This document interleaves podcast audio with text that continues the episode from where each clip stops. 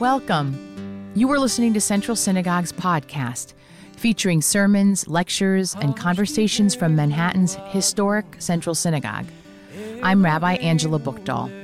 Each week, we invite you to listen to messages of strength and hope given by our clergy on Shabbat or Jewish holidays. You can also listen to audio recordings of other programs and lectures given at Central by subscribing to this podcast on the platform of your choice. If you'd like to watch our live stream services or learn more about our congregation, I invite you to visit us at centralsynagogue.org. We hope you enjoy this week's sermon. and raise me up to a world of living. Oh, safe from the storm, in the shelter of your shalom. Last week, I was a part of a remarkable training session. With our partners at EMI New York, we hosted a full day training for faith leaders on how to change the narrative about mass incarceration. There were pastors and rabbis and representatives of the Muslim community. There were activists who had spent their whole professional lives serving people who were coming home from jail and prison. The collective wisdom and expertise in that room was incredible. But Tamika Bell from Ebenezer Baptist Church in Atlanta asked us a question that had us stumped. What would it feel like, she asked, to live in a world without mass incarceration? Being a Jew and a former lawyer, I of course had some follow up questions. In this hypothetical, I asked, had we solved the mental health crisis? Tamika smiled at me kindly and said, I'm asking you to imagine.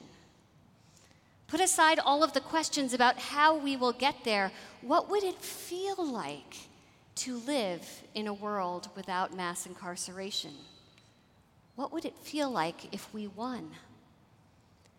I wasn't the only troublemaker. How could we focus on imagining when there was so much work to do? For some, imagining a different world only exacerbated the pain of living in this one.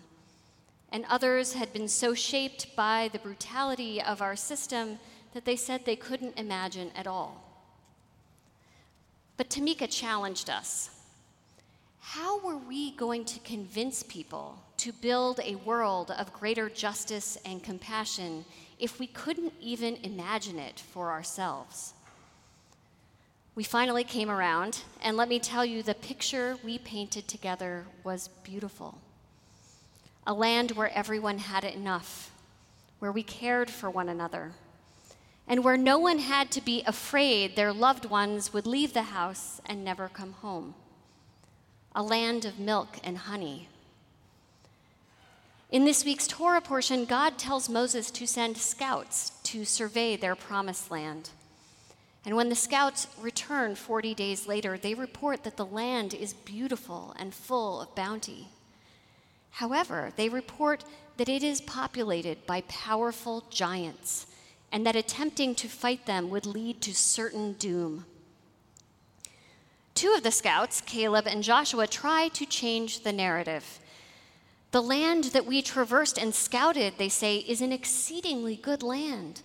If pleased with us, Adonai will bring us into that land, a land that flows with milk and honey, and give it to us. Imagine, they suggest, what it would be like to win, to inherit the land, to be free. But the people whose fears have been stoked by reports of giants and whose souls have been crushed by years of slavery and trauma can't take this in. Like those of us at last week's training, they can only offer objections. Why is God ta- taking us to this land to fall by the sword? Our wives and children will be carried away. It would be better for us to go back to Egypt. God is not pleased. As punishment for their resistance, God says that none of this generation, except for Caleb and Joshua, will be allowed to live to see the promised land. The rest of the people will wander in the wilderness for the rest of their lives.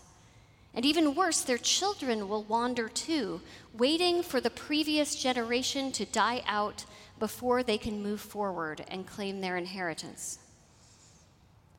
When I read the story this year, my heart was with those 10 fearful scouts. Because looking out at the state of our world and our country, I am very afraid. Between the impending Supreme Court abortion decision, the school shooting in Texas, the threat to voting rights, I look out at this exceedingly good land we have inherited, and I am frozen in fear. Luckily, this week I had a chance to be on a retreat with Rabbi Dr. Joe Skloot. Some of you may know his parents, who usually sit right over there. Rabbi Skloot is an historian, and he said that when he looks back at history, there have been so many times when people thought the world was ending, but then it didn't. He said he found hope in that, in the possibility that there is an alternative path that leads us, if not toward a promised land exactly, then at least to a future where we are less certain of defeat. Like Tamika Bell, Rabbi Skloot was nudging us to leave a little space for imagination. What would it feel like to live in a future better than the one that I fear?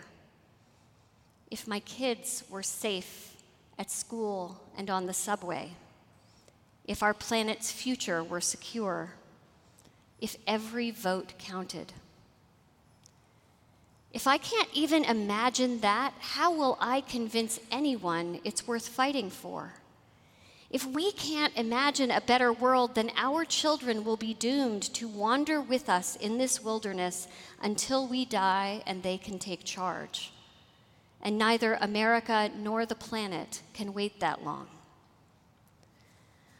All week, I've been trying to figure out what the scouts did to deserve such punishment. Surely it can't be fear. We're all afraid sometimes. God made us that way. Our fear wakes us up, alerts us to danger, helps us to prepare to act.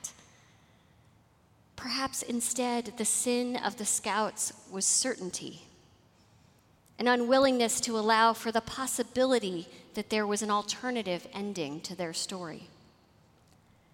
As I mentioned in our morning meditation this week, the unpronounceable four letter name of God is a conjugation of the Hebrew verb to be. And one way of understanding this is that God's name is becoming. We encounter God's power when we acknowledge that nothing is certain. The world is always still becoming, and we have been given the power to imagine and speak and act it into being. We've seen the power that can come from this kind of imagination. On the eve of Juneteenth and in the middle of Pride Month, we realize that slavery would not have ended in this country if enslaved people were not able to imagine what it would be like to be free. And we wouldn't have marriage equality without LGBTQ folks who could imagine standing on the steps of City Hall, license in hand, ready to join their life to that of their beloved.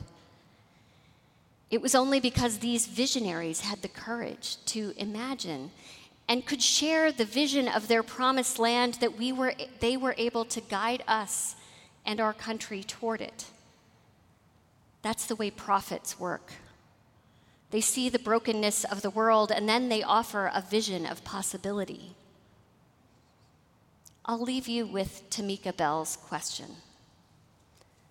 Pick something you are afraid of right now something that has you in fight or flight mode, something that feels so giant and immovable that you can't see a way around it. What would it feel like if it was gone? How would it feel in your body? How would it change how you would spend your time? how would it change what your home or your neighborhood or your city looked like? Who might you share that vision with? How might you be a prophet for that vision, having the courage to imagine a land of promise so that we can all find our way together?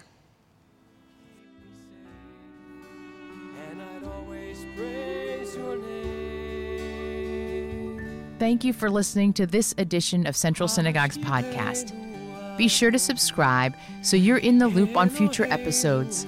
And please follow us on social media or watch our live stream at centralsynagogue.org, our Facebook page, or on national cable at the Jewish Broadcasting Service. Thanks again for joining us.